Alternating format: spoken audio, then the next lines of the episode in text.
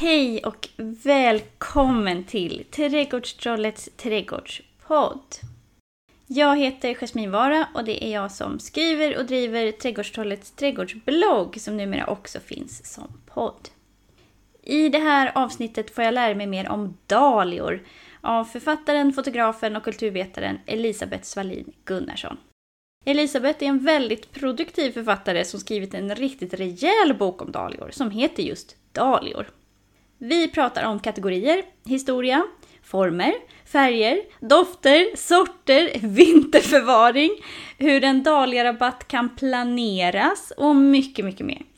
Och som vanligt så blir en hel del sortnamn att hålla reda på. Så fram med papper och penna eller gå in på trädgårdstrollet.se så hittar du en behändig lista. Nu kör vi!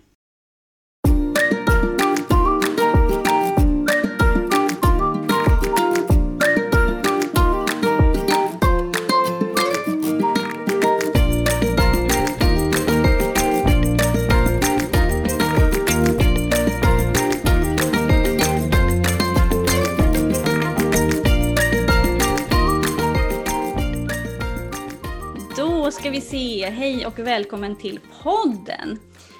Idag ska vi prata dahlior och det är ju väldigt kul. Dels för att det är väldigt dåligt väder idag och dahlior förknippar jag med solsken och sommar. Så då blir det lite extra härligt och det är ju dessutom årets sommarblomma, om man nu kan kalla dahlia för en sommarblomma egentligen. Och vem är väl bättre på detta med dahlior än Elisabeth Svalin Gunnarsson som har skrivit en hel bok om dahlior. Hejsan Elisabeth! Hej, vad kul att få vara med och prata dahlior med dig. Jätteroligt att du vill vara med. Och du har ju skrivit så många böcker så att jag vet liksom inte riktigt vart jag ska börja när jag ska presentera dig egentligen. Det är snödroppar och det är ormbunkar och det är jord och det är Kjolholm slott och det är kakor och det är mat och jag vet inte. Jag blir liksom andfådd bara jag ska läsa upp. Jag måste bara få säga, ormbunkar är faktiskt inte jag som har skrivit, det är Anton Sundin. Honom kan du prata med en annan gång, men det har blivit mycket. Karin Larsson också, det har varit jätteroligt att skriva om hennes trädgård. Mm. Hur kommer det sig att du fastnade just för dahlior så mycket? Alltså när jag skrev den boken, det är ju ganska länge sedan nu har den kommit i en ny upplaga, när jag var liten så var min farfar och jag ute. Farfar var ju trädgårdsmästare, född 1894 och en gammal man när jag föddes. Men vi var alltid ute och promenerade och då gick vi förbi dahliorna som på 60-talet då fanns överallt. Det var ju liksom en sån där parkblomma och det varenda officiell och offentlig plantering hade dahlior och det var så fantastiskt. Och då gick vi förbi och jag minns liksom hur vi gick där och hand i hand och så sa farfar då på sin skånska, jo här, dahlia malia, sa han alltid till mig. och jag tyckte att de här blommorna var så väldigt fina och han hade dahlior i trädgården också. Och sen bara försvann de. Alltså 70-talet då var det ju ingen som odlade, det var ju nästan fult att odla då. Totalt lågt trädgårdsintresse. Och sen tyckte jag att själva dahlian så som blomma är så oerhört intressant. Kulturhistoria och det är ju en fascinerande växt som vi tycker känns väldigt svensk och liksom som en mormors blomma och sådär. Och så är hon en exotisk primadonna från Mexiko. Det är en sån fantastisk historia som ligger bakom den här blomman. Jag tyckte att det var en jättespännande. Och sen är det ju som författare så går man ju igång på att ingen annan har skrivit om den här blomman. Och då är det ju jättekul. Ja, för din bok kom ju, var det nästan 10 år sedan. Och även om dahlior är extremt hypade nu känns det ju som. Ja, så var det väl inte riktigt så då? Nej, den kom 2010. Nej, det var verkligen ingen, det var liksom, jag har en liten känsla av att den där boken faktiskt satte igång ett intresse igen. Kul. För att jag tror att många tyckte att det var en tantig och tråkig blomma och det hängde också ihop med att på den tiden så fanns det ju inte så många sorter i handeln eftersom det inte fanns något intresse. Så att ju mer intresse som har kommit desto större blir ju marknaden för dahlior naturligtvis. Så det där går hand i hand. Ja, det finns ju både jättemånga sorter och ibland lite dåligt utbud. Hur ska man förklara det? Hur många sorters dahlior finns det egentligen i universum? Alltså, Det är så här att vi skiljer på, för det första finns det ju då ett antal arter, 20-talet ungefär. Och det är ju de som kan heta Dalia imperialis och ja, alltså som är en riktig art. Och den arten, de har alltid enkla blommor. Mm-hmm. Men sen finns det ju alla de här som då är hybrider som har korsat sig. Och hybriderna är för dahlior otroligt lättkorsade. Mm-hmm. Så att de korsar sig själva jättelätt. Man kan spara frön från sina dahlior och se vad det blir och sätta dem. Det kan bli världens fulaste dahlia eller så kan det bli något helt annorlunda och nytt som man har fått. Så tycker man att två dahlior är snygga kan man ju ställa dem bredvid, sätta dem bredvid varandra så får man se vad man får av det där. Men de är hemskt lättkorsade. Och det finns något som heter World Dahlia Directory. Och just när jag skrev boken då var det 55 000 sorter som fanns. Oh, nu är de uppe i 4 000 sorter. Så att det finns att välja på faktiskt. Så då är det inte så konstigt att det är svårt, att man får lite ångest där när man ska... Men alla de här finns inte till försäljning och det ska jag säga att av de här 64 000 sorterna så är det väldigt många, men det finns de av dem som säkert är precis samma. Det är bara det att de kanske har dykt upp i Tyskland vid sekelskiftet och sen finns de i Frankrike, det kan vara samma sort men de har fått olika namn. Så att det är nog inte 64 enskilda exakt, men det är ohyggligt många olika sorter i alla fall, så mycket säkert. Mm. Men och hur ska man då kategorisera dem? Du nämnde lite grann. Jag tänker det finns ju nekrosdalior och kaktusdalior och pompondalior. Ja. Alltså, går man då efter blomstorlek eller blomform? Ja, eller? Alltså de här klassificeringarna som du pratar om, det finns 10 stycken sådana och sen finns det några roliga. Och de kom ju till då när man började tävla med dahlior, att ställa ut dahlior på tävlingar och då var man ju tvungen att ha olika klasser för man tyckte att man kunde inte jämföra en pompomdahlia som är en väldigt liten dahlia, helt rund men kanske bara någon centimeter i omkrets med en jättelik nekrosblommande stor eller någonting sånt där. Så att då gjorde man egna. Och då är det den enkelblommande dahlian som är liksom så nära arten man kan komma i utseende i alla fall. Och den tycker jag, de vill jag gärna slå ett slag för. Alltså det finns ju hur många olika färger av dem som helst. Men vill man ha bin och humlor och insekter i sin trädgård, då är det enkelblommande eller så enkla dahlior som möjligt. För de här som är väldigt fyllda, där kommer inte bina in och det gäller ju alla blommor. Men man ser de här enkelblommande och de som heter halskråsdalior som ser ut, alltså de är så bedårande. De kan se ut som en liten ballettkjol liksom. Ja, de är så gulliga de. Det är jättefina halskråsdalior. Det är ett litet, som om de hade krås är ju en liten krage. Så det är som om de hade en liten krage då. Så det är en liten krage i den där enkla. Men de är ju fantastiskt fina de klasserna. Men så finns det några som heter anemonblommande. Och de påminner ju väldigt starkt om anemoner. Och folk som säger till mig när jag är ute och håller föredrag om det så kan det vara någon avskyr dahlior. Men hur kan du avsky dahlior när det finns 64 000 sorter? Det finns en dahlia för alla människor. Och man behöver inte ha de här gigantiska bollformade dahliorna då, som är jättestora och som kan se ganska plastiga ut för att de är så oerhört perfekta. Mm. Men anemonblommande, halskrås, nekrosblommande och de är ju lite flata på undersidan så att när jag gjorde boken så la jag dem på vattenytan och så fick de flyta runt och såg man verkligen att de hade liksom en nekrosliknande form. Mm. Och sen är det de här som kallas då för dekorativa dahlior och de är ju ofta väldigt, väldigt runda. Ibland kan de liksom vara helrunda då. Och det finns också bolldahlior. Pompomdalior som jag sa som är jättesmå. Kaktusdaliorna som var liksom en av de senaste som kom på 1800-talet upptäcktes av en slump. Det var egentligen den enda som överlevde på ett skepp som kom borta från Mexiko. Och allt hade ruttnat på det där skeppet 1872 tror jag det var. Men det fanns en knöl kvar och det visade sig vara en kaktusdahlia. Ja. Och den påminner, alltså att den heter kaktusdahlia därför att den påminner om en kaktusblomma. Jag kommer inte ihåg vilken kaktus det är men Den är ju ganska spindlig så där på något vis. Och så finns det de som är halvkaktus, semikaktus. Men sen finns det den sista gruppen, och den tycker jag är jätterolig, för den heter helt bara rakt upp och ner diverse dahlior. Oj, oj, oj, en riktig så här slatt-tratt låter det som. Ja, men precis. Ställor finns där som är lite stjärnformade, och sen enkel orkidé, mörkbladiga, fransade och pionblommande. Så att som du hör, det finns dahlior, så man skulle kunna göra en hel trädgård bara med dahlior och inte ha tråkigt en sekund. För de är så oerhört olika.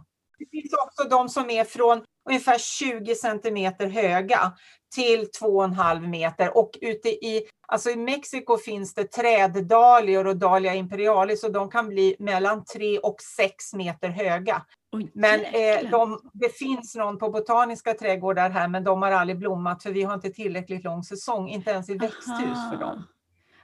Men de är ju, tänk dig att stå under en 6 meter hög dahlia, det är ganska häftigt. Jag kan nog tänka mig att bara stå under en som är 2 meter. Går de ens att få tag på, de här riktiga jättehöga? Ja, det gör de, men då får man nog ge sig ut och googla lite på utländska sidor, för det är ingen svensk sida som säljer de här arterna. Just imperialis kan kanske finnas då, nu höll jag på att säga England, men det går ju inte längre. Men både Holland, och Tyskland och Frankrike har ju dahlior, så där kan man nog hitta. Men träddahlian, det är nog bara botaniska trädgårdar som har. Och när vi pratar om botaniska trädgårdar så tycker jag att om man bor i närheten av Göteborg, då ska man gå till Göteborgs botan. För de har den mest fantastiska dahliarabatt. Den är 200 meter lång. Oj. Och de har också nästan alla arterna. Och det är jättehäftigt. Och de har gjort resor till Mexiko, forskningsresor. Och varit ute i naturen. Och där växer de precis som blåklint och vallmo. Alltså på stora fält och som dikesblommor. Och de säger att det är helt fantastiskt att se dahlior i vild tillstånd. Och de har ju då fått med sig hem och odla de här. Så att vill man se arterna så är det Göteborgs botan som gäller. Och den rabatten som är där, man blir så imponerad. Och så, man får så mycket nya idéer och jättekul är det. Man blir säkert lite hagalen också. Det är lätt att bli hagalen vad gäller de här, jag har förstått. Inte så lite hagalen, att man vill ha allt. Alla vill jag ha. Så är det. Och vad odlar du själv för sorter? Man blir ju väldigt nyfiken. Har du några favoritsorter som du gillar? Ja, och jag är ju en sån här som ekorrarna, va? Att jag köper och så är jag så övertygad om att jag kommer att komma ihåg vad de heter. Och jag borde ju efter alla dessa år komma ihåg. Men jag har en hel del av de där halskråsdahliorna. Night Butterfly finns det en som heter. Och Hartenas är också en sån där halskrås som är rosa med en liten vit halskrås inuti.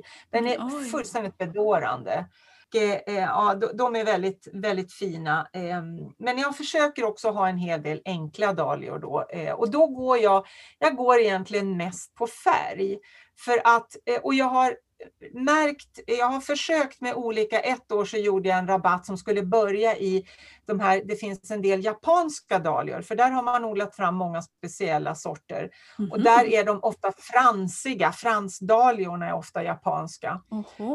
Och då började jag med nästan åt ett limegrönt håll där, och sen var det vita och sen skulle de liksom ljust rosa och så skulle det bli en sån. Och det blev väl ganska bra, men jag har inte så stora rabatter längre. Nu har det dykt upp annat i dem. Men sen ett år så försökte jag, och då hade jag inte orange med. Och det är så märkligt med dahlior, för att det kan nog göras sådana färgkoordinerade rabatter.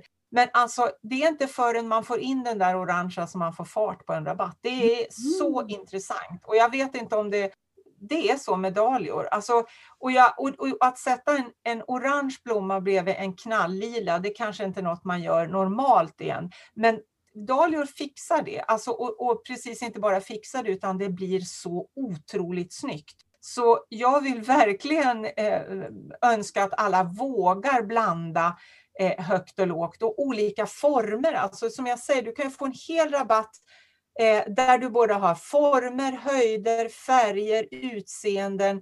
Så att du inte fattar knappt att det bara är dahlior. Mm. För att de finns i så många fantastiska former och färger. Så att, och glöm inte orange. Jag blir så glad. Jag blir jätteglad när du säger orange. För att jag är en sån här som... Alltså jag älskar gult. Och gult är en traditionellt svårsåld färg. Och jag älskar också rödbladiga växter eftersom man får så mycket fin kontrast. Och jag kan tänka mig just då att de här rödbladiga dahliorna ihop med något orange, ihop med någonting lila skulle bli riktigt kalasfint faktiskt. Eller hur? Och det finns ju roströda och det finns den är svår att få tag på. Men det finns en jätterolig som jag tror tillhör den här 10:e kategorin som heter giraff. Och den är liksom tvärrandig på sina blad. Den finns i rosa och den finns i gult med lite rödbruna ränder på. De är så fräcka. Och den heter nog giraff för att den blir ganska hög. Men den är inte stor på bredden utan den blir hög. Och har en ganska hög hals innan blomman kommer. Men giraffen den är fantastisk. Men jag har inte lyckats få några sådana på de sista åren. Men jag har varit sen och... Förr kunde det räcka med att man beställde sina dahlior på nätet från då kanske i februari, mars. Men nu får man sitta på julafton ungefär och börja googlande. För att det är sån tryck på dahlior nu. Och vill man ha liksom sådana där specialare. Det finns ju en som är jättepopulär som heter Café au Lait som är känd. Och den tar lätt slut. Men man ska inte vara ledsen för att om man vet hur den ser ut och så går man in och googlar då på olika sidor. Och jag har några som jag tycker är jättebra. Det är dels en som heter Magnolia trots att de har ett enormt utbud. Jag tror de har över 500 olika sorter. Oj, hoppla.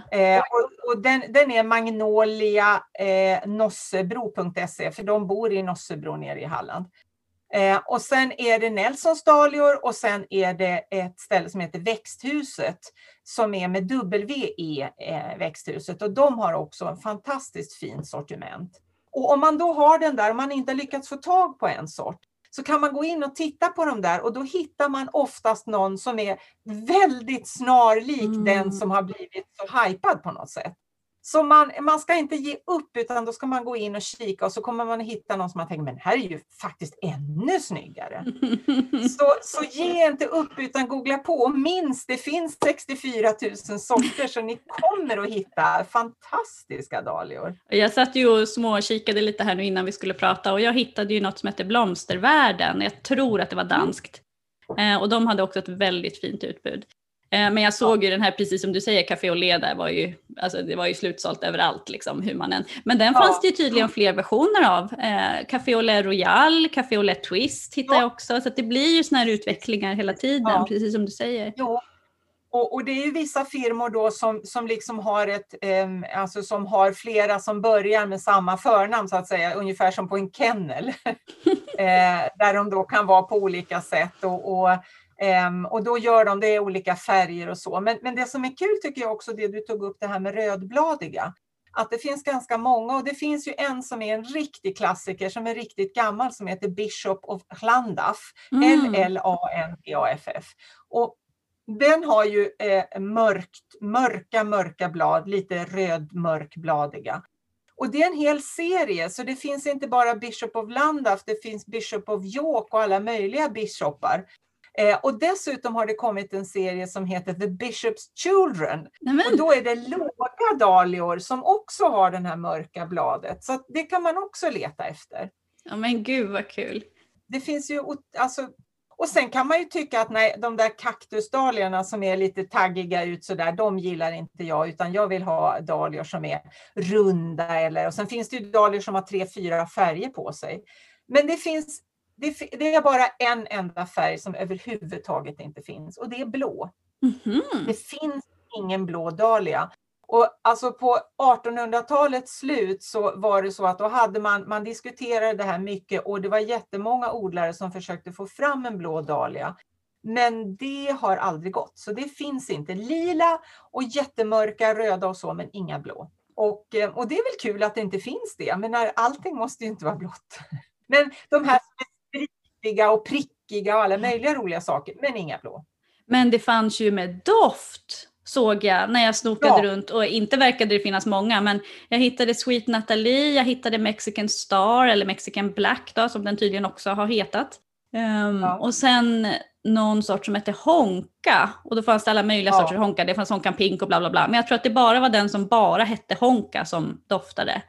Och den här Sweet Natalie doftade aprikos, och den här Mexican doftade choklad, och Honka doftade vanilj. Alltså det var ju verkligen olika doft. Alltså, ja, och jag vill nog säga att det där är väl ungefär som när du sätter en sommelier på att tala om vad ett vin luktar och doftar och smakar. Att då kan du få liksom 22 olika dofter som de påstår.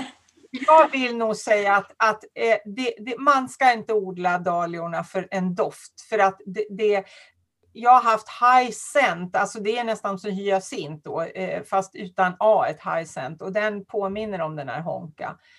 Det kanske till och med är en Honka som har det som efternamn. Men du måste verkligen stå nästan med så att du får doften inom ett avgränsat område. Och den är så svag så att... Oj. Nej. De doftar egentligen lite morot än dahlia. Och det är ju så att dahliorna i Mexiko då på 1500-talet när aztekerna odlade de här. De odlade dem dels som medicin. De har ett ämne i sig som också finns i till exempel afil. Som påverkar och underlättar matsmältning och så i magen. Jaha. Och man åt dem som, alltså aztekerna, de rostade sina grönsaker och när de kom till Europa från början, då tänkte man att de kanske kunde vara ett komplement till potatis till exempel, när man började odla potatis och såldes ibland på marknader, men alltså det skrevs om det där, de sa det att de är inte ätbara vare sig för människor eller djur, så att det blev ingen hit kan man säga på den sidan. Men jag tror att det också berodde på att vi kokar ju ofta våra grönsaker, medan om man rostar, jag har rostat dahlior ihop med morötter och selleri och sånt där i ugnen. Och det har en ganska intressant smak, och om man skär itu en dahlia knöl och bara slicka lite på den, då bränner det till. Det är nästan lite som ingefära. Oj. Så den har en stark liksom sting så där i sig. Och inte alls oäven. Och i min bok har jag faktiskt ett recept på, två recept på dahlior om man vill äta dem. Så tröttnar man på knölarna till slut, då kan man käka upp dem. Men då är det en amerikansk man som har ätit sig igenom ett stort antal sorter. Han säger att de här riktigt gamla 1800-talssorterna som fortfarande kan finnas kvar, de är godast. De andra kanske är utspädda liksom. Bara för att det är de som är svårast att få tag på. Så det var väl typiskt. Absolut. Så är det nog. Nej, för det går ju ett rykte ibland på sociala medier om att rådjur inte äter dahlior för att dahlior på något sätt skulle vara giftiga. Men det måste väl ändå vara svammel? Nej, men det är helt fel. Och jag har inte hört tyvärr att de undviker. Nu är det ju inte kanske det... Alltså, jag tror det är ju så här att rådjuren är ju allra hungrigast tidigt på våren. Och då är ju inte dahliorna igång. Och det är klart att de kan äta lite blad. Men när det gäller odling av dahlior så brukar jag ju alltid sätta mina i kruka först. Jag är inte sån som odlar dahlior i krukor i trädgården. För jag har ju en trädgård. Det finns det ingen anledning egentligen. Annat än om man vill ha en liten snygg grupp av dahlior i krukor. Men dahlior vill ju gärna ha mycket gödsel och vill gärna bre ut sina rötter, och då trivs de bäst i vanliga rabattland. Detta är inte sagt att man absolut inte kan odla i kruka. Det är väldigt praktiskt också att odla i kruka, för då tar du bara in krukan på hösten och så slipper du gräva upp och ner. Ja. Men om du driver fram när du får din knöl, har köpt din knöl, och det gör man ju så tidigt som möjligt. Och om du köper i butik där de där påsarna hänger, alltså försök vara så tidigt som möjligt. Inte bara för att få den sort som du vill ha, utan också för att de torkar när de hänger. Och en sak är säker, att det är fler dahlior som dör av att de torkar bort. Eller snarare, det är många, alltså det är dåligt att de hänger där. Så att om man köper dem, så ta hem dem Och sen så lägg dem på ett ställe där det är mörkt ett tag till. För att man ska inte sätta igång dahliorna allt för tidigt, tycker jag. Det är ju olika med det där. En del är ju alltid, vill ju alltid ha jättetidigt. Men om man ska frö så också, då har man ju att göra ändå. Så att jag tycker att jag sätter mina så att de, ja, någonstans där i början på mars börjar jag kruka dem. Och så står de där i mitt lilla växthus och där är det bara frostvakt, så det kan bli lite kallare. Men där står de och växer i sina vanliga plastkrukor då. Och då får man ju upp dem kanske till 2-3 decimeter. Och då, efter det då sätter jag ut dem i landen när det är frostfritt helt enkelt. Aha, då är det ju praktiskt att kunna springa ut och in med en kruka, förstår jag, om frosten kommer. Och det kan ju... det är klart, det är det också. Men jag sätter ju dem, jag gräver ju ner dem. Men då vill jag att det ska vara frostfritt så att säga. Annars får man ju slänga över lite flis om det så att de varnar för de järnätterna och så. Men det är dessutom så att de som verkligen älskar dahlior, det är ju sniglar. Nej. Mm. Och om man bara sätter... Förr gjorde man ju ofta så att man satte ju själva dahliaknölen i jorden i landet. Och så fick de växa på. Och det går ju jättebra. Då tar det lite längre tid innan blommorna kommer. Men problemet med det är att när den där lilla biten med första skotten kommer upp, då far ju liksom, sniglarna går ju fram som en bulldozer liksom. Det blir ju ingenting kvar då. Men är det en stabil planta som man planterar ut, då är det i alla fall lite lättare att hålla dem. Och så kan man ta bort de understa bladen så man ser vad som händer under dahlian då. Och då kan man klara det. Men det var ju jättesmart, för det är nämligen så här att jag har ju flera rabatter. Jag bor i zon 4, ungefär mitt mellan Uppsala och Gävle. Och jag har en jättefin entrérabatt, eller den var jättefin, med rödbladig fläder, en jättefin finflikig sort som heter Black Lace, och steppsalvia och Friesland, och så har jag haft lavendel och lite annat lila lullull där, och sen så har jag haft just solhattar som jag har älskat så otroligt mycket. Orangea solhattar. Du hör ju temat här. Det är orange, det är lila, det är liksom rödbrunt bladverk där. Och sen har jag också haft höstsilverax. Och den där rabatten är superfin. Förutom då att jag känner att jag börjar liksom förlora kampen mot de här mördarsniglarna som älskar de här solhattarna precis lika mycket som jag. Och då har jag lekt med tanken lite här nu när du sådde ett frö där i början av vårt samtal om att men man kanske skulle kunna sätta ut orangea dahlior istället. Hur ska jag göra nu? Det finns en lösning på det här. Mm-hmm. Och det är ju att om du då har sparat ut den lilla platsen där du skulle plantera den här dahlian, så kan du faktiskt då sätta din dahlia i, antingen så byter du kruka på vägen, eller så odlar du din orangea dahlia i en kruka där du kan ha en sån här liten rund kant som då inte de kan klättra över. Det är ju väldigt enkelt. Om du har en rund, alltså om du tänker dig som som en liten överhängande kant så kan inte dahlian eller snigeln klättra runt den. Då kan du ställa den dahlian där. Sen får du komma ihåg, tycker jag, att då ger du den helt enkelt gödsel varje gång du vattnar den. Vanlig blomstra eller vad du nu vill göra för någonting. För att dahlior är beroende av mycket näring. Och de vill ju ha då blomsternäring så att du inte får för mycket blad. För mycket kväve, då får du ju fantastiska bladmassor på dahlian. Och det är ju inte det man vill ha, nej. Men du gör mig så lycklig, då finns det hopp. Du kan lösa det. Alltså, det där är faktiskt en grej som jag tycker att jag har lärt mig av Karin Larsson där uppe i Sundborn. För hon var ju en odlare som inte var så noggrann eller liksom sådär, utan här var det ett hål i rabatten. Ja, men då ställer jag ut någon av mina pelagolier och mina krukväxter. Så det gör jag, och jag har två stycken mindre land där jag har jättemycket narcisser. Och det är så mycket så att jag kan inte gräva ner någonting annat i det där nu. Jag har inte tänkt mig för, så det står inga perenner, utan jag köpte liksom hur mycket lök som helst. Tryck det bara ner i ett land och sen efteråt kom jag på att ja, och när de har blommat över, vad gör jag då? Då är det ju bara de här fula bladen. Men nu sätter jag bara ut massor av krukor över alltihopa, så det går jättebra. Då tänker man inte på det. Så använd det där med att ställa ut krukor i hål, och dahlior fungerar utmärkt i krukor. Ja, då ska jag snoka upp någon riktigt snygg klar orange sort där. Som jag tror kan funka. Och det finns en del orangea som är liksom mörkt orange, och så har de precis kanten på själva blombladen är det svagt ljusgult. Så att de är så snygga så det är inte klokt. Och jag hade med en i min bok som jag faktiskt kollade, och den finns fortfarande. Vad är nu den någonstans? Maxime heter den. Och den är så elegant. Den är ganska hög och har liksom det är nästan åt det. Ja, den är liksom orange, röd, gul, lite stripig, och sen har den då ljust gula, nästan som guldkanter på vartenda. Men gud vad fint. Ja, jag känner vill höver. Ja. Nej, jag tänker nu det här.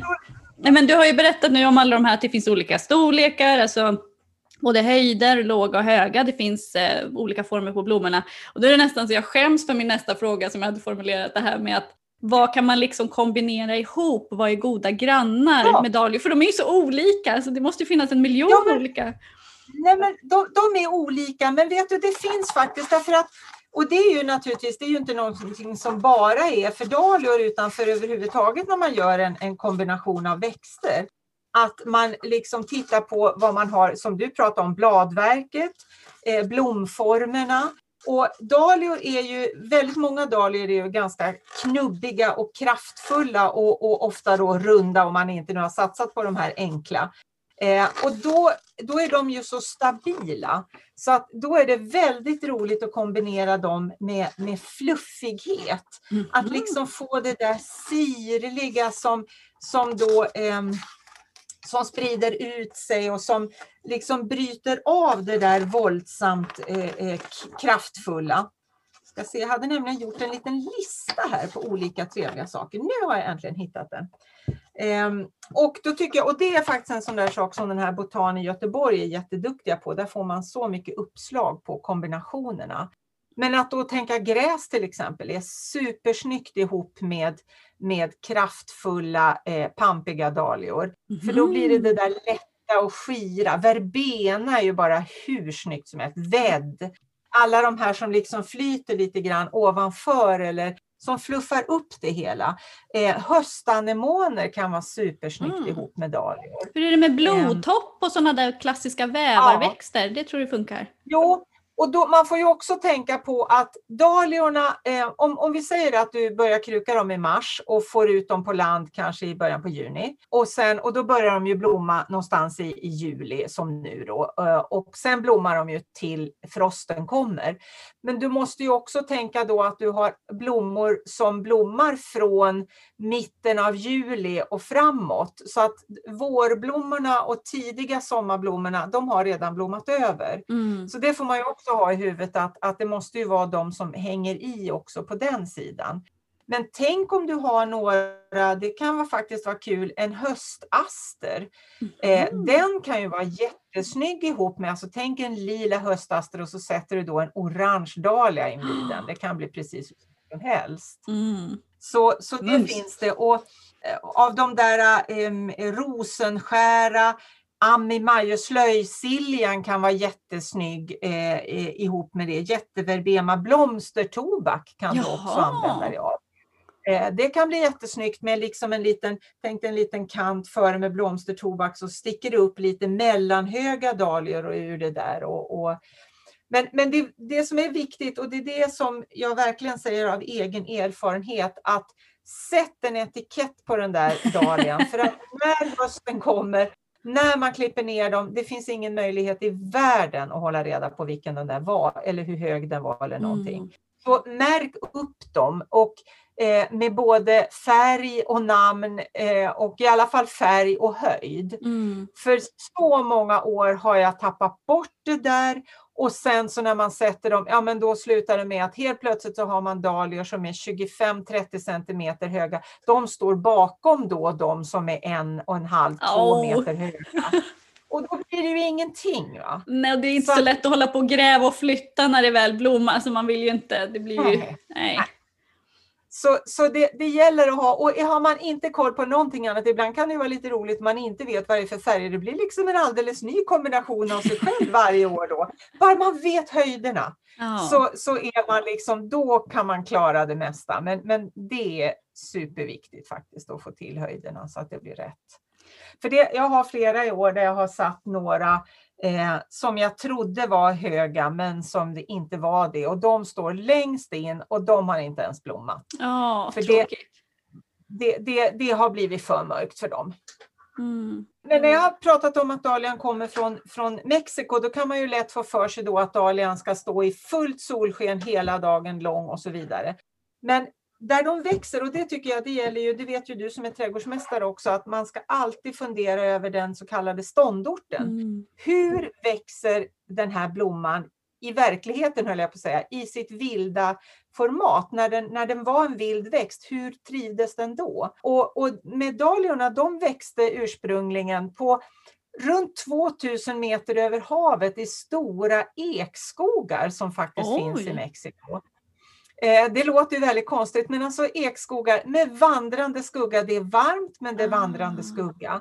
Och de stod där med väldigt god dränering. Och är det någonting som dahlior hatar i trädgårdslandet så är det att stå med blöta fötter. De ska ha mycket vatten men det får aldrig stå kvar runt rötterna. Så ett gott dränerat land, det är jätteviktigt för dahliorna. Och sen att de får, att man blandar i kanske hästgödsel om man har tillgång och god gödsel några dagar innan man börjar plantera ut dem så det sätter sig lite. Och sen att man hela tiden fortsätter att ge dem en blomstergödsel sommaren igenom. För då kan det bli riktigt, riktigt fint. Och att vattna i princip varje dag. För de är, om inte det ösregnar förstås, men i år har det ju varit tufft alltså. Och sen ska man veta också att när det är såna här varma somrar som vi har haft och det blir riktig värmebölja, då är det jättemånga som tror att nu har mina dahlior, det är någonting som är fel med dem.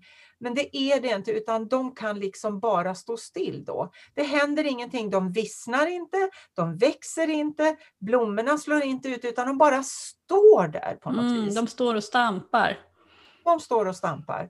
Och då är det för att det är helt enkelt alldeles för varmt för dem. De är så kloka så de tänker att nej, slår jag ut nu, det är ju kört alltså. Då kommer jag knappt att hinna blomma och orkar inte liksom. Så håll ut, va? Och tänk på det när man planterar nya. Sätt dem gärna på en plats där det är sol några timmar varje dag, men det behöver inte vara smällhetssol. Och ställ dem inte mot plank, utan de ska stå luftigt. Så att det inte blir för kvavt och stillastående, utan det kan gärna gå lite vind igenom dem och sådär. Det tycker de är härligt. Och står de bara så, då är de ju världens mest tacksamma växter. Vad ger du själv för gödsel till dina dahlior? Jag försöker, vi har ett antal stall runt omkring här, så att jag försöker att hitta stallgödsel då. För att det är någonting som de tycker om, och att gräva ner en hel del innan man planterar ut dem och sen fortsätta att gödsla då.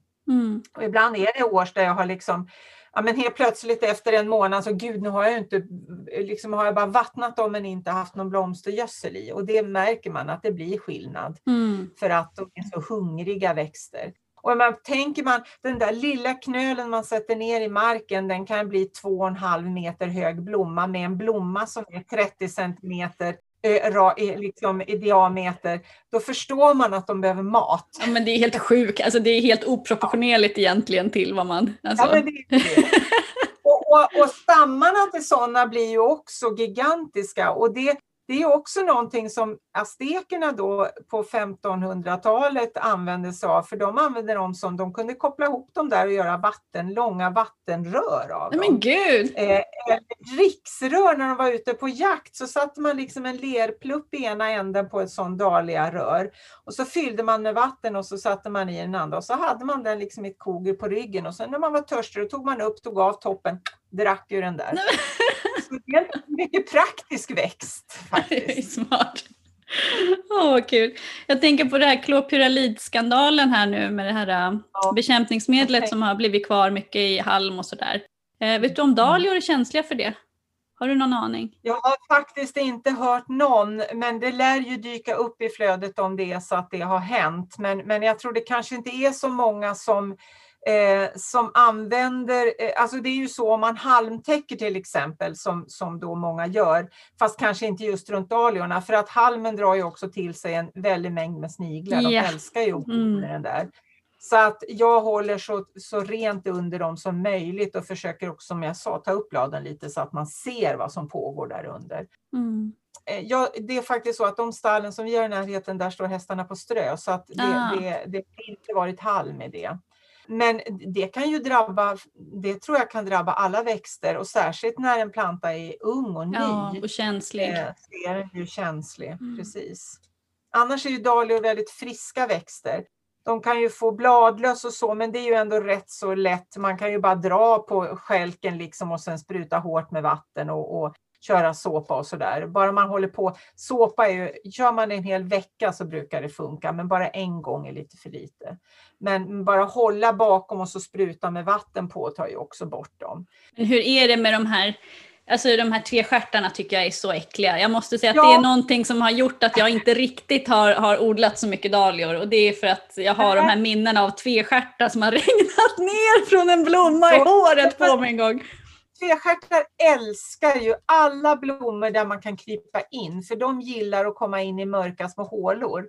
Och det har man ju tagit, så har det alltid varit. Va? Och förr så satte man ofta, man stakar ju ofta upp dahliorna, man behöver ju ofta en pinne att hålla sig i som den kan stå emot. Och då, förr satte man ju, precis som man gör för kål, då en sån här liten blomkruka på toppen för att inte näten skulle glida ner. Men då fyllde man en liten blomkruka då med halm faktiskt. Mm-hmm. Och då kröp tvestjärtarna in där på natten. Och då var det bara att ta den där krukan och så slängde man den. Liksom. Eller på den tiden brände de säkert upp det då. Men det kanske inte vi gör. Men jag rekommenderar att man, en sån där pinne kan man ju vira in med wellpapp. För där har du det perfekta. Så får du ta bort den där wellpappen. Och den kanske man kastar då. Den förmultnar ju.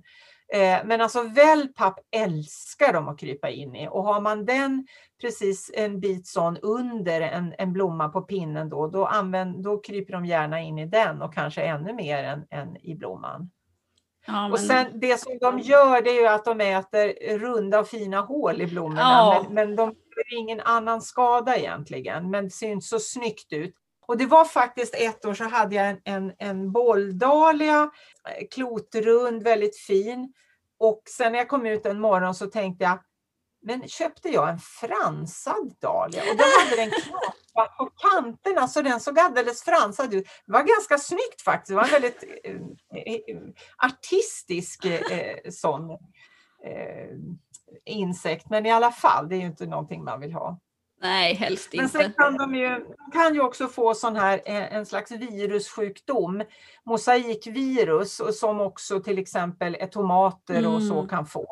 Och då ser man ju att det blir liksom lite gulgrönt. Och det kommer inte att påverka den blomman. De blommar ändå, de växer. Men den knölen ska man ska slänga den, och man ska inte slänga den i komposten. Utan den ska slängas helt och hållet, bort med den bara. Mm. Men det är ganska sällan som det drabbar en, och det, som sagt, det händer inte mycket, det är inte något som påverkar blommorna egentligen, utan de har ju varit drabbade av, som andra växter också, av de här olika virusen, men det är inte så farligt.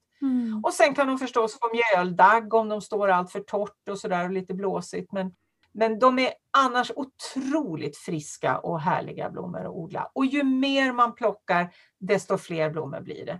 Plockar man dem inte, då blir det ju som alltid, då tycker de att de har gjort sitt, då har de fått sina frön och lägger av. Mm, som luktar. Som luktar. Plocka. För då får man jättemycket blommor av dem. Det är ju otroligt trendigt nu det här med att vara blomsterbonde. Man kan ju säga att det är extremt otrendigt att köpa sittblommor som har flugits från Sydafrika eller ännu längre bort. Så att det är desto mer trendigt att köpa närodlat eller härodlat eller odla sina egna då. Och det finns ju dahlior som har ganska långa skälkar. Har du nog koll på vilken grupp eller vilka sorter som... Nej, och det beror lite på, därför att den första blomman som kommer, liksom den som kommer från huvudskälken, den har alltid den längsta skälken. Sen blir de kortare och kortare. När man odlar för utställning, då är det så att de odlarna, de tar bort alla sidoskälkar och jobbar bara med den där enda blomman i toppen. Men då är det egentligen bara en blomma som blir. Så att jag tycker att får den bara tillräckligt med gödsel, så tycker jag att, att skälkarna ändå...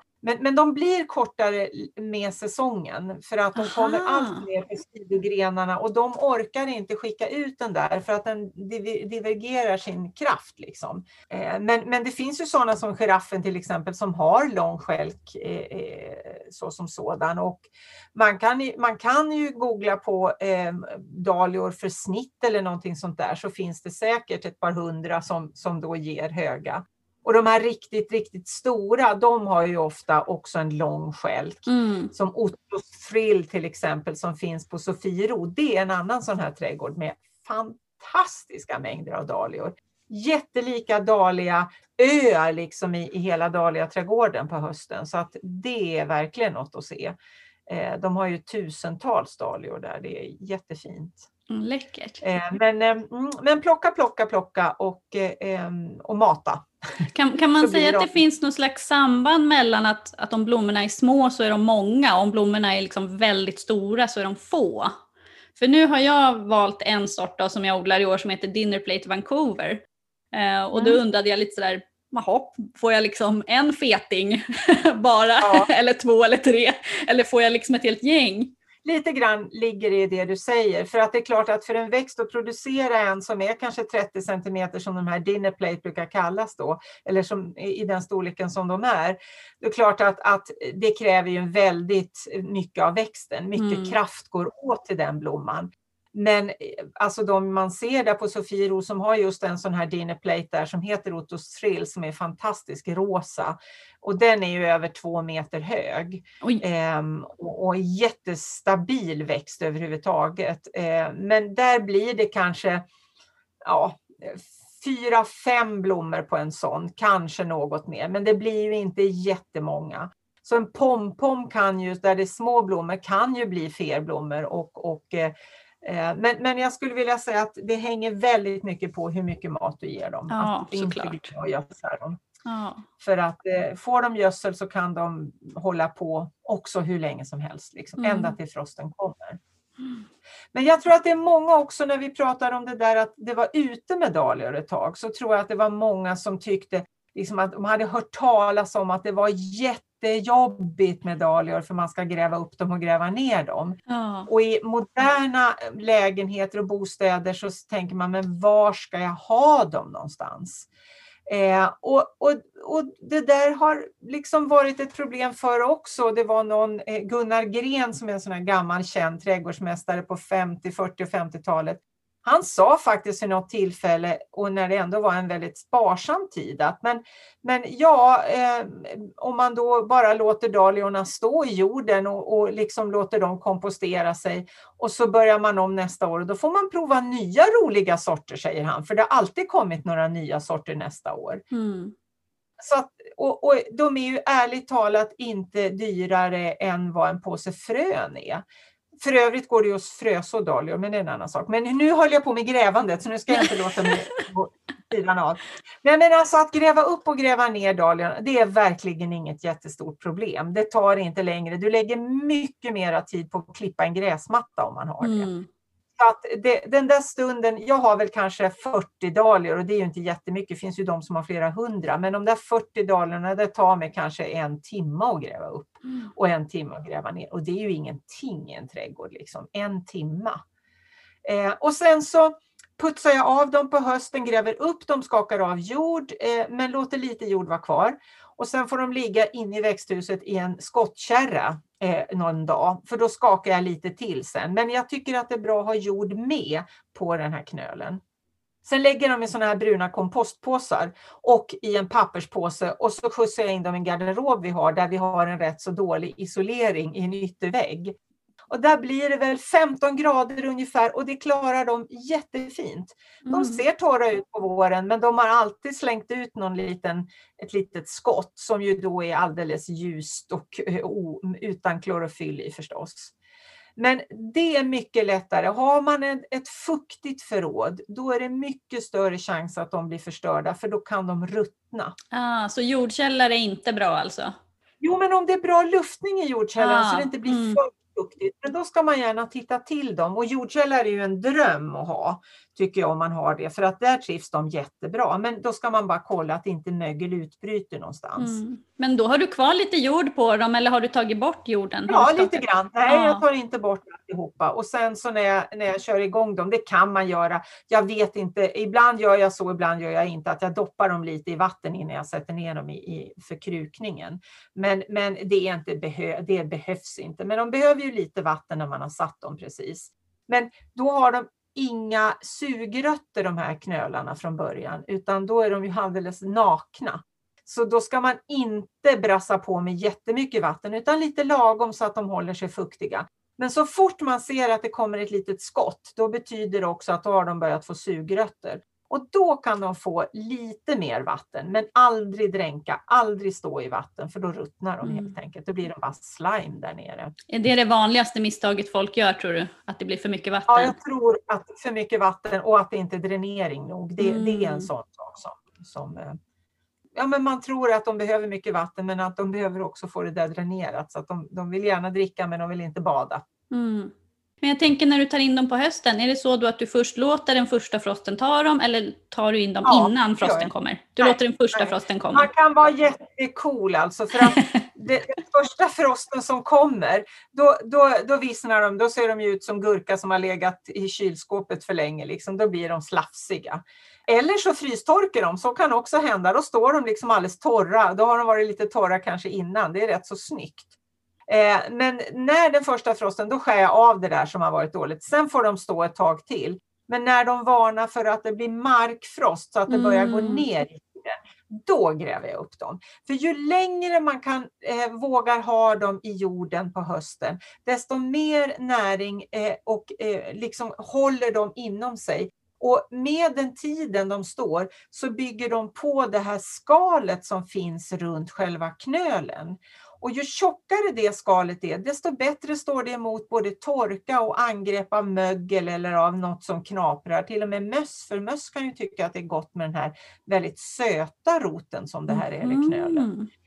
Så ju längre de står i jorden, desto bättre, tjockare skal blir det, och då håller de jättebra. Så var inte rädd, men bor man i Luleå, då är det klart att då tror jag att när den frosten kommer, då tar man upp sina dahlior.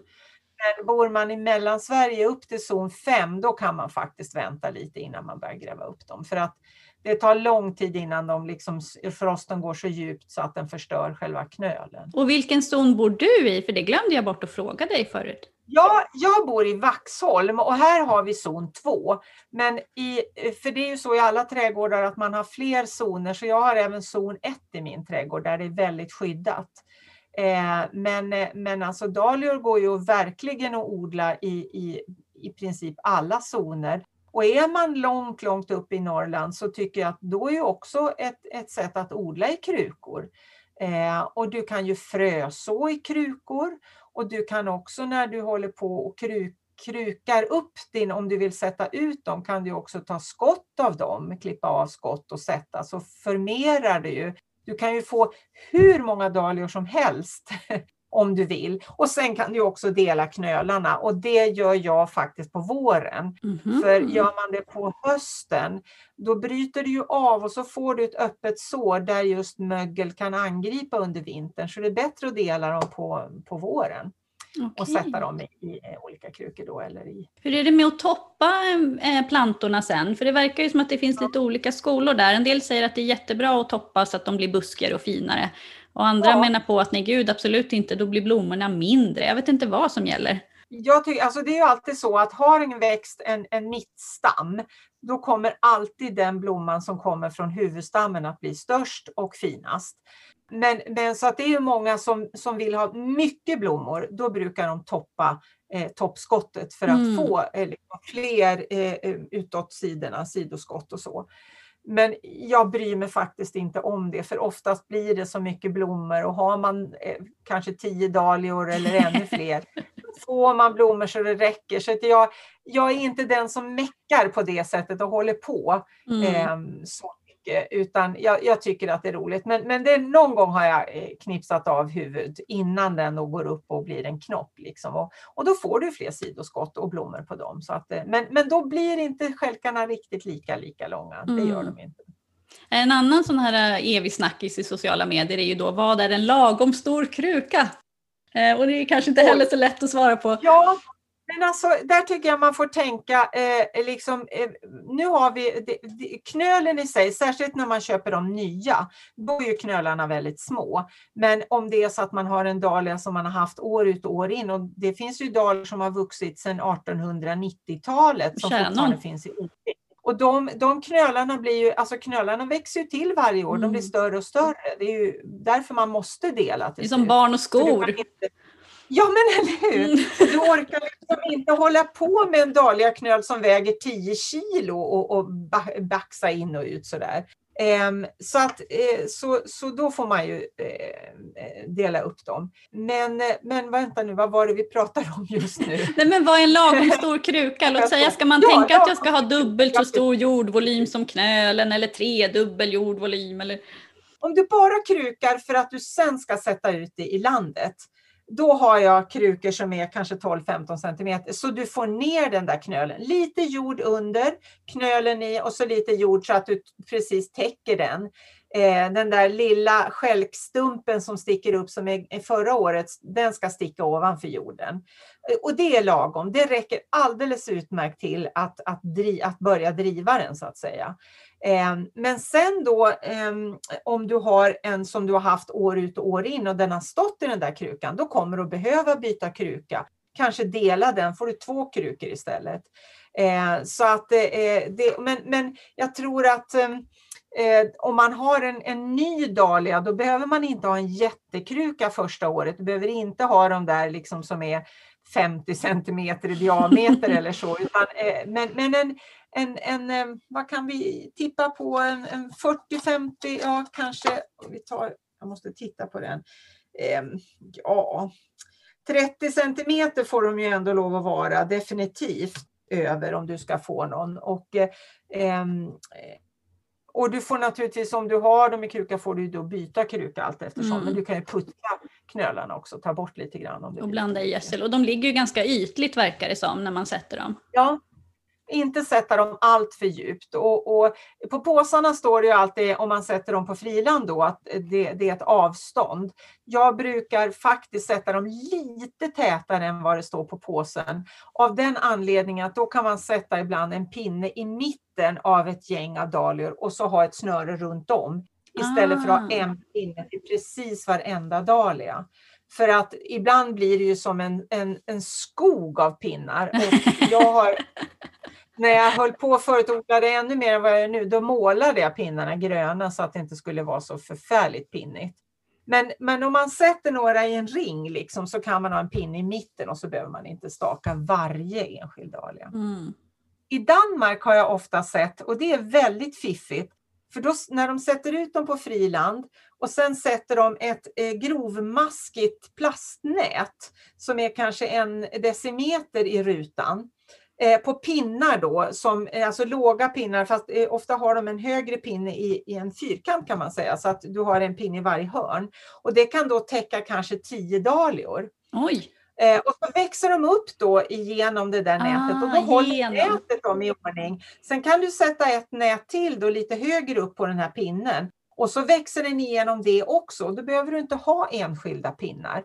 Och det där nätet, det är grönt, och när bladverket kommer så försvinner det. Man tänker inte på att det är ett nät där inne, och det är ju otroligt praktiskt. Mm. Men det är svårt då kan man inte komma in emellan liksom, om man behöver väcka. Så att, ja, det är fördelar och nackdelar med allting.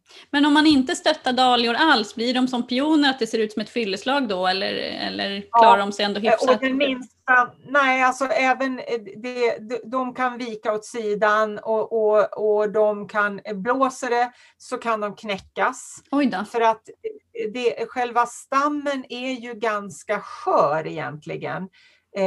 För själva väggarna i stammens väggar är ju, där är det ju vattentransport i dem. Och så att de är ju vattenfyllda, de här skälkarna till växten. Och om det blåser starkt, då kan de bara lägga sig ner helt enkelt. Så att det är bra att ha pinnar till dem, det är faktiskt så. Eller 3 grupp som har en pinne till exempel. Det verkar ju som att dahlia är en ganska bra, alltså budgetodlarväxt, precis som du sa, att man kan dela knölen, man kan fröså, man kan ta skott på våren och sådär. Ja. Och då tänker jag just apropå det här med pinnar, att det kan vara på sin plats att dela ett så här budgetodlartips vad gäller pinnar. Jag odlar ju en hel del tomater, och de behöver ju uppbindning också då. Och om man inte har liksom massa kvistar i trädgården man kan använda, såklart, det är ju jättepraktiskt och enkelt att ta det man har. Men om det nu är så att man behöver åka iväg till någon trädgårdsbutik och köpa pinnar, då är faktiskt ett hett tips att man åker iväg och köper en sån här ganska stor bambuspaljer. De finns som dragspel ungefär. Och de brukar vara mycket billigare att köpa och slakta faktiskt, att man klipper isär dem, än att köpa individuella pinnar, konstigt nog. Det var ju jättesmart. För det kan jag varmt rekommendera. Ja, det är jättedyrt. Ja, Gud. Ja, jättedyrt. Jag köpte ett tag när jag hade mycket. Då köpte jag faktiskt på brädgården vanliga runda träpinnar. Och sen målade jag dem gröna, och sen satte jag ofta en knopp på dem bara, för att jag tyckte att det skulle bli lite finare. Och då kan man också göra, om man vill, i den knoppen kan man bara sätta en liten skruv och sätta snöre. Och då har du så att smart. Du liksom kan, när det växer så snurrar man snöret allt eftersom. Och sen kan man bara lägga det över den där knoppen. Så man kan ha lite sådana fiffigheter för sig också om man vill. Ja, men det var ju jättesmart. Ja. Har du något så här jättebra budgetodlartips i övrigt vad gäller liksom växter generellt? Nej, men alltså jag tycker det där med att så dahlior är jätteroligt. Tyvärr så är det ju, det finns ju några fröfirmer som har, och det är inte någon väldigt, alltså det finns inte så himla många olika sorter. Men de är väldigt trevliga fröså, och jag sådde för något år sedan, men då var jag så ivrig så att då sådde jag dem alldeles för tätt, och det är korkat att göra, för man får många krukor på de där fröna. Så inte alla en och samma kruka, för då blir det alldeles för fullt, och då kommer de inte till sin rätt. Och det ser kanske lite tomt ut när man sätter dem, men de blir ju faktiskt, de bullar ju upp sig ganska bra. Och de frösådda, de är ju oftast, det är ju lägre sorter, vilket är klokt. Men tänk också på att verkligen ha lite olika höjder av dahliorna, för det blir väldigt trevligt att man både har höga och låga. Och de låga kan ju vara jättesöta. Och sen pratade vi förut om också det där med sommardahlior. Ja. För det är ju det som blev årets sommarblomma. Och när det gäller sommardahlior, så är det är ingen särskild liksom sorts dahlior, utan på sätt och vis tycker jag att det är faktiskt så att plantskolorna tycker att det här är jättebra med något som kallas för sommardahlia, för då slänger man det efteråt och tänker inte mer på det. Men det finns ingen särskild dahlia som inte bildar en knöl, utan en sommardahlia, och även de du sår, de kommer att ha bildat en liten knöl när sommaren är över, och vill du spara dem så gör du det. Så sommardahlior kan du liksom också spara. Men jag tror de har tillkommit när folk blev rädda för det där att man ska gräva upp och gräva ner. Mm. Och då var det så enkelt att ha en sort som känns som att när hösten är över, då kan vi bara slänga den på komposten. Och det går naturligtvis jättebra, men man kan spara dem om man vill. Nej, det verkar ju som att den här, alltså just den då specifika årets sommarblomma 2021, det är ju då den här serien Dreamy, alltså Dahlia expinata Dreamy-serien. Och det är någon sån här riktigt lågväxande sort som är framtagen av en holländare. Jag ska inte ens försöka mig på att uttala hans namn. Men det utses ju varje år då i samarbete med ett visst antal trädgårdsprofiler och som mest är grön då. Och de här verkar ju vara väldigt just kompakta, om det är så att man vill ha liksom lågt, kompakt så. Och jättemånga olika färger. Ja, och balkonglåda och allt vad det var för någonting. Men jag tänker om man vill fröså sin egen, hinner den blomma första året? Eller måste man liksom vänta? Den gör det. Den gör. Den blommar före de du har i landet. Alltså den är väldigt snabb. Ja, det är helt otroligt. Och där finns en sån fröblandning som är just de här halskrossdahliorna, och de blir ju helt bedårande. Så att det tycker jag absolut, och en sån fröpåse får man ju himla mycket dahlior av.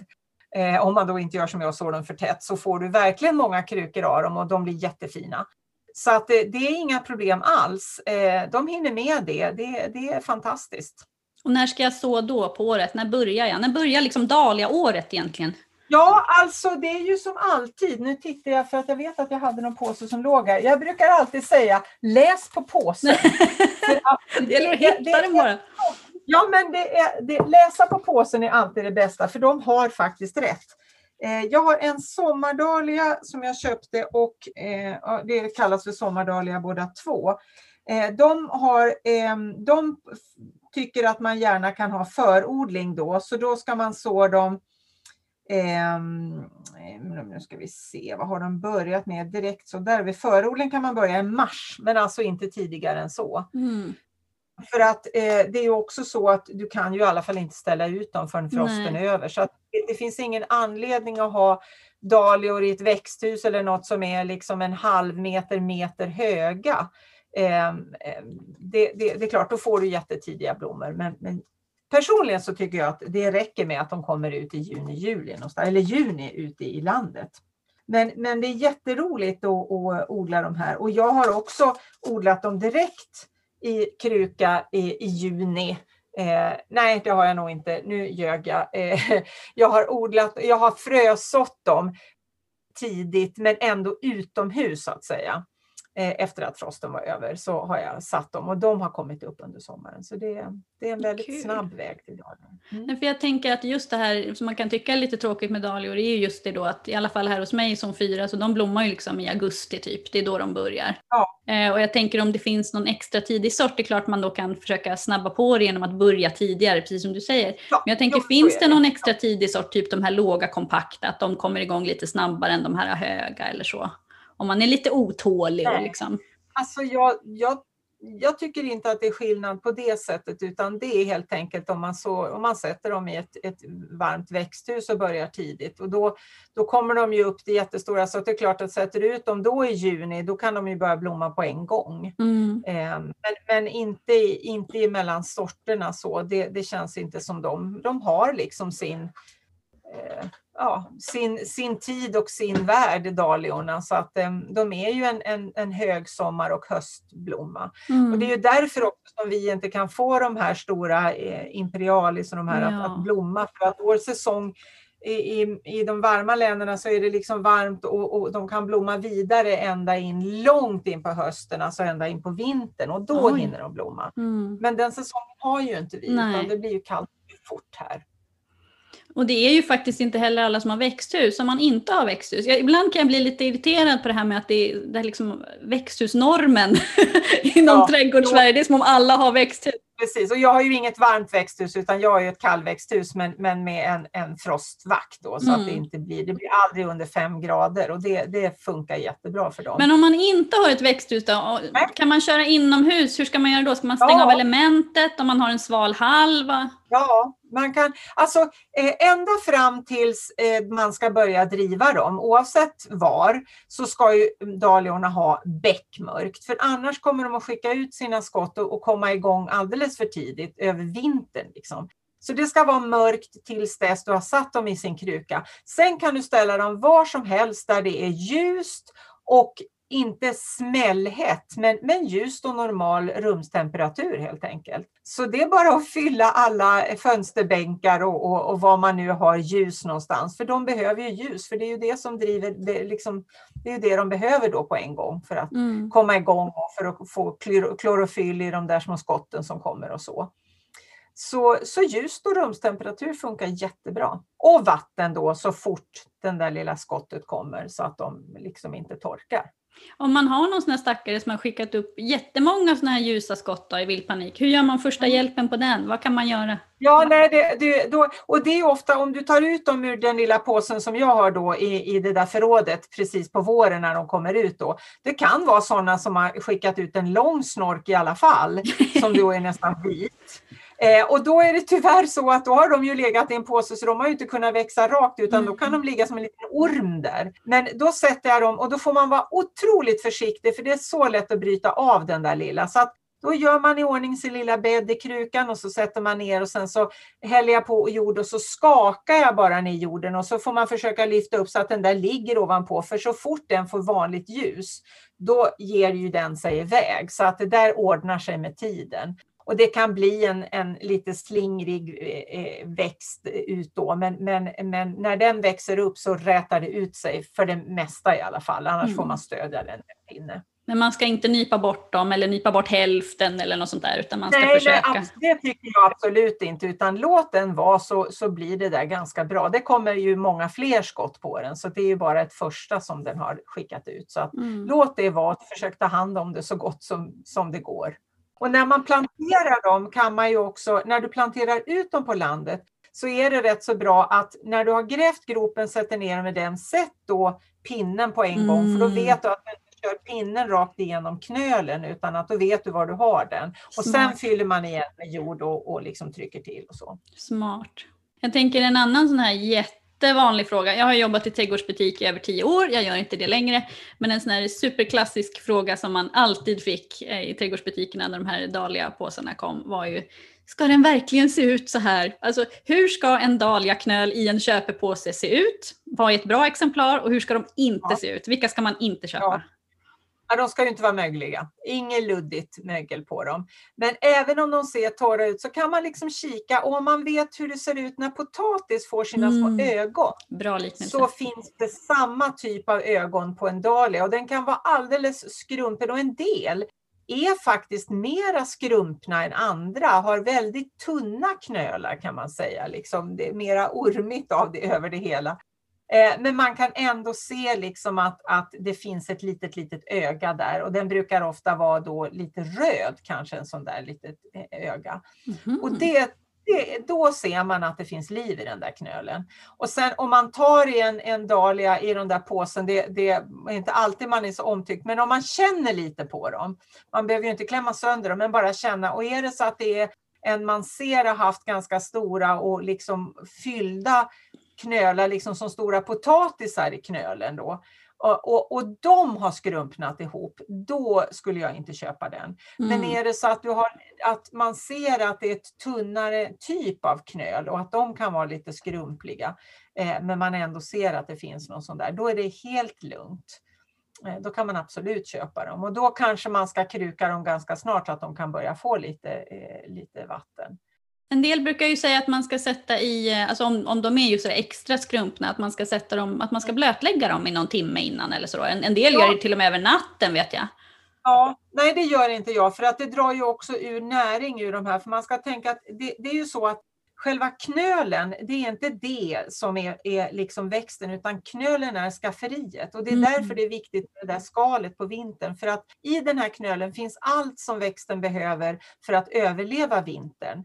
Och näringen bor i den där knölen. Så det är växtens skafferi. Sen kommer liksom själva blomman från där knölarnas ändar samlas till liksom där de utgår ifrån. Det är där själva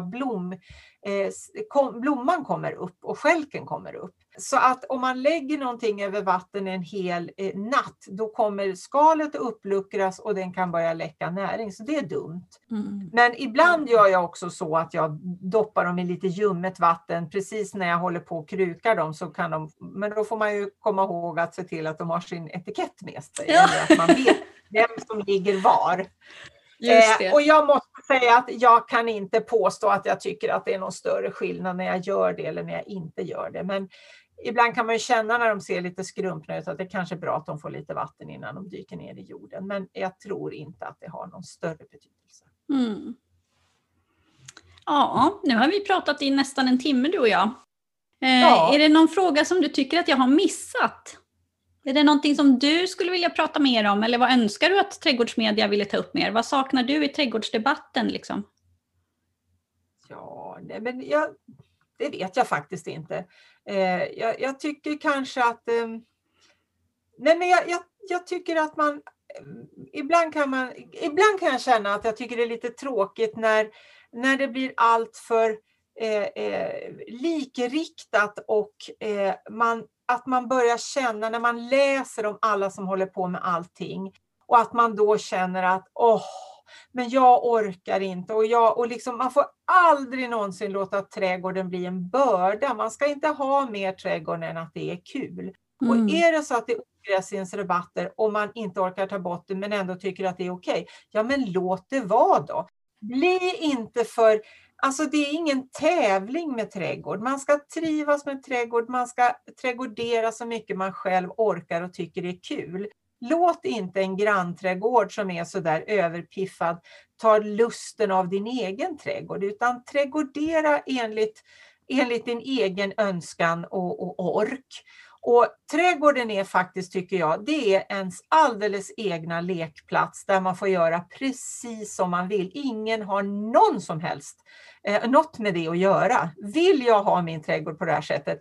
Under förutsättning att jag inte ger grannen enorma mängder av kirskål eller vad det nu kan vara för eller parkslide eller något annat. Parkslide, precis. Alltså... Schysst, det ska vara schysst, men man får inte låta det där bli någon prestigegrej, utan trädgård ska ju vara roligt. Och har man fått för mycket, då får man väl ge bort lite växter då något år och så börja om från början. Och det kan man också göra. Jag vet inte hur många gånger vi har gjort om vår trädgård. Och för växter växer ju på, det vet ju du också. Helt plötsligt så är den där rabatten som man planerade och gjorde så fint för 10 år sedan, ja men till slut så ser den ju ut som jag vet inte vad. Gräv upp, dela och sätt nytt och gör om. Och då har man ett nytt roligt projekt i året. Kan man ta en rabatt i taget. Men inte låta det gå en över huvudet liksom. En trädgård är ju verkligen en process. Och jag tror att den som tror att en trädgård någonsin liksom kommer bli helt färdig. Då blir man ju stressad alltså. Men trädgårdar blir aldrig färdiga. Och trist vore det om de var det. Gud vad tråkigt om man aldrig fick sätta nytt. Eller fick byta eller den där växten som man trodde skulle vara fin och den passar inte alls in i min trädgård. Ja men gräv upp den och ge bort den. Du kommer att bli jättepopulär. Det är hemskt roligt. Och har man växter som man är extremt rädd om, då är det verkligen läge att ta skott av den, att dela och ge bort till goda vänner. För dör min så finns det alltid någon som har kvar den. Mm. Det är ju ett av mina bästa tips. Se till att du har vänner som har dina favoritväxter så att du kan få en ny. Ofta om det är en gammal sort också till exempel. Så är det ju jätteroligt. Och på tal om gamla sorter så finns det faktiskt ganska många äldre typer av dahlior som finns ute nu som tillhör de här kulturväxterna man kan köpa. Och det var ju POM, programmet för odlad mångfald på Alnarp, som samlade in växter då före 1940 som hade växt innan dess. De har samlat jättemycket dahlior och de växer på ett fält nere på Alnarp där man följer dem för att se att de liksom håller och att de går att då göra kommersiella. Så nu har det kommit någon ny sort och det kommer att komma fler. Och det är ju jätteroligt därför att det finns faktiskt dahlior som kom på 1800, jag tror den äldsta kom någonstans på 1880-talet. Och den äldsta vi har i Sverige, det är en av de äldsta är en som heter Netas dahlia. För det var en tant som hette Neta som odlade den. Och den är från 1897 och är då avbildad på det är visserligen ett svartvitt foto, men den är, vissa blommor är både röda och vita, liksom polkagrisiga. Och vissa är helt röda och vissa är helt vita från en och samma knöl. Så hon står med, på bilden står hon med ett fång av de här. Och då ser man ju att de har allihopa de här färgerna. Liksom. Så att, och de har odlats på samma ställe i den familjen sedan 1897. Och det är jättehäftigt tycker jag att ha de här gamla sorterna. Och det är roligt att fortsätta med kulturarv. Men... Så håll ögonen på kulturväxter och dahlior så kommer det att komma nya. Och jag kommer inte ihåg vilka det är som är ute nu men det finns några. Och var hittar man då dem om man är väldigt nyfiken? Ja men det är alltså välsorterade plantskolor och jag tror också att man kan gå in på POM, programmet för odlad mångfald, på deras hemsida. Och då kan man också följa och då ser man hur den här lilla etiketten ser ut också. Och då kan man fråga efter det i sin plantskola för de kan ju också ta hem. Och jag har närmast Åkersberga växtförsäljning och de hade nu i våras faktiskt försäljning hade tagit in otroligt mycket spännande dahlior. De har även de här kulturdahlior. Men de hade verkligen satsat och de har inte vågat det förut. Men då tog de hem, i princip alla vi köper är från odlade i Holland, precis som tulpanerna. Mm. Och de hade tagit hem tror jag 40 olika sorter som inte finns i de här vanliga sortimenten. Och de var så oroliga för hur det skulle gå. De sålde slut på 5 dagar. Det tror jag det. Så, alltså, det går bra. Så om ni är intresserade av dahlior och tycker det är kul med det här och inte alltid kanske vill skicka efter utan gärna tycker det är kul att handla i den lokala plantskolan. Så be dem att ta hem kanske några stycken spännande och annorlunda. För de kommer att bli av med dem, det är helt klart. Det är inte någon risk liksom längre utan... de blir av med dem. Ja, alltså det känns ju verkligen som att den här hypen är här för att stanna. Och det är väl ändå roligt när det finns sån mångfald i det här. Ja, en annan som också har jobbat mycket med knölar då, och som har både lökar och knölar i Kniva trädgård som ligger i närheten av Falun. De har också väldigt mycket speciella sorter. Mycket äldre sorter och så. Så det är också sån här roligt ställe som man, om man har vägarna förbi så kan man titta in där och se när det är. Men det är våren då när de börjar sälja dahliorna. Mm, ja, det är ju som alltid timing. Ja, men vill man nu vara med och köpa på nätet då alltså börja redan i december och kolla när de släpper de här. Ibland kan man göra förbokningar. Så gör det om det är något speciellt ni vill ha. För de tar fort slut de här eftertraktade sorterna. Men också när man sitter och googlar så ser man att det finns så många som heter andra saker men som är minst lika vackra som de som har blivit kommit i strålkastarljuset utan det finns fler som påminner om dem så att det man ska inte vara ledsen om man inte får just vad det nu kan vara för någonting utan titta det finns fler som liknar den och som kanske kan vara ännu snyggare. Jag tänker det här med namn är ju så enormt lurigt, alltså just att vissa sorter byter namn med tiden. Vad är det beror på? Jag har aldrig begripit det. Vad är det som gör att en dahlia plötsligt heter något annat? Det är ju samma dahlia. Ja, men då är det alltså om man går in och tittar på de stora dahlia, alltså odlarna i Holland och så vidare. Det är ju så många som är så lika varandra så att det är helt omöjligt att skilja dem åt. Och när jag skrev boken så vet jag att då var det de i dahliasällskapet som tittade på någon bild och sa det här är absolut inte den dahlian för att den har den lilla bakåtböjen just på den blomman. Och sen 5 minuter senare kommer någon säga, jo men det är visst den. Så att det är inte lätt med det här. Det är därför också det är så svårt med sortnamn och så. Utan man ska bara kunna googla loss på allihopa och se vad man hittar. Och som du säger, ibland byter de namn och då är man ju i alla fall ute och simmar, liksom, ute och cyklar. Så att då, gå efter vad ögat säger och man blir lätt galen. Det finns ju så många vackra. Jag brukar säga så här, alltså jag tänker inte ens, man kan ju snöa in på olika saker här i livet. I mitt fall har det blivit mycket äpplen och tomater och jag tänker inte ens berätta hur många sorter jag odlar av saker och ting. Men alltså, det finns så många trista beroenden man kan ha. Man kan röka, man kan dricka, man kan vara spelberoende. Jag brukar säga att jag är odlingsberoende och det är väl ändå något av de bättre beroenden man kan ha. Något ska man väl ändå få unna sig i livet. Det finns ingenting som håller en frisk så bra som trädgård tycker jag. Både själ och kropp faktiskt. Så att det är...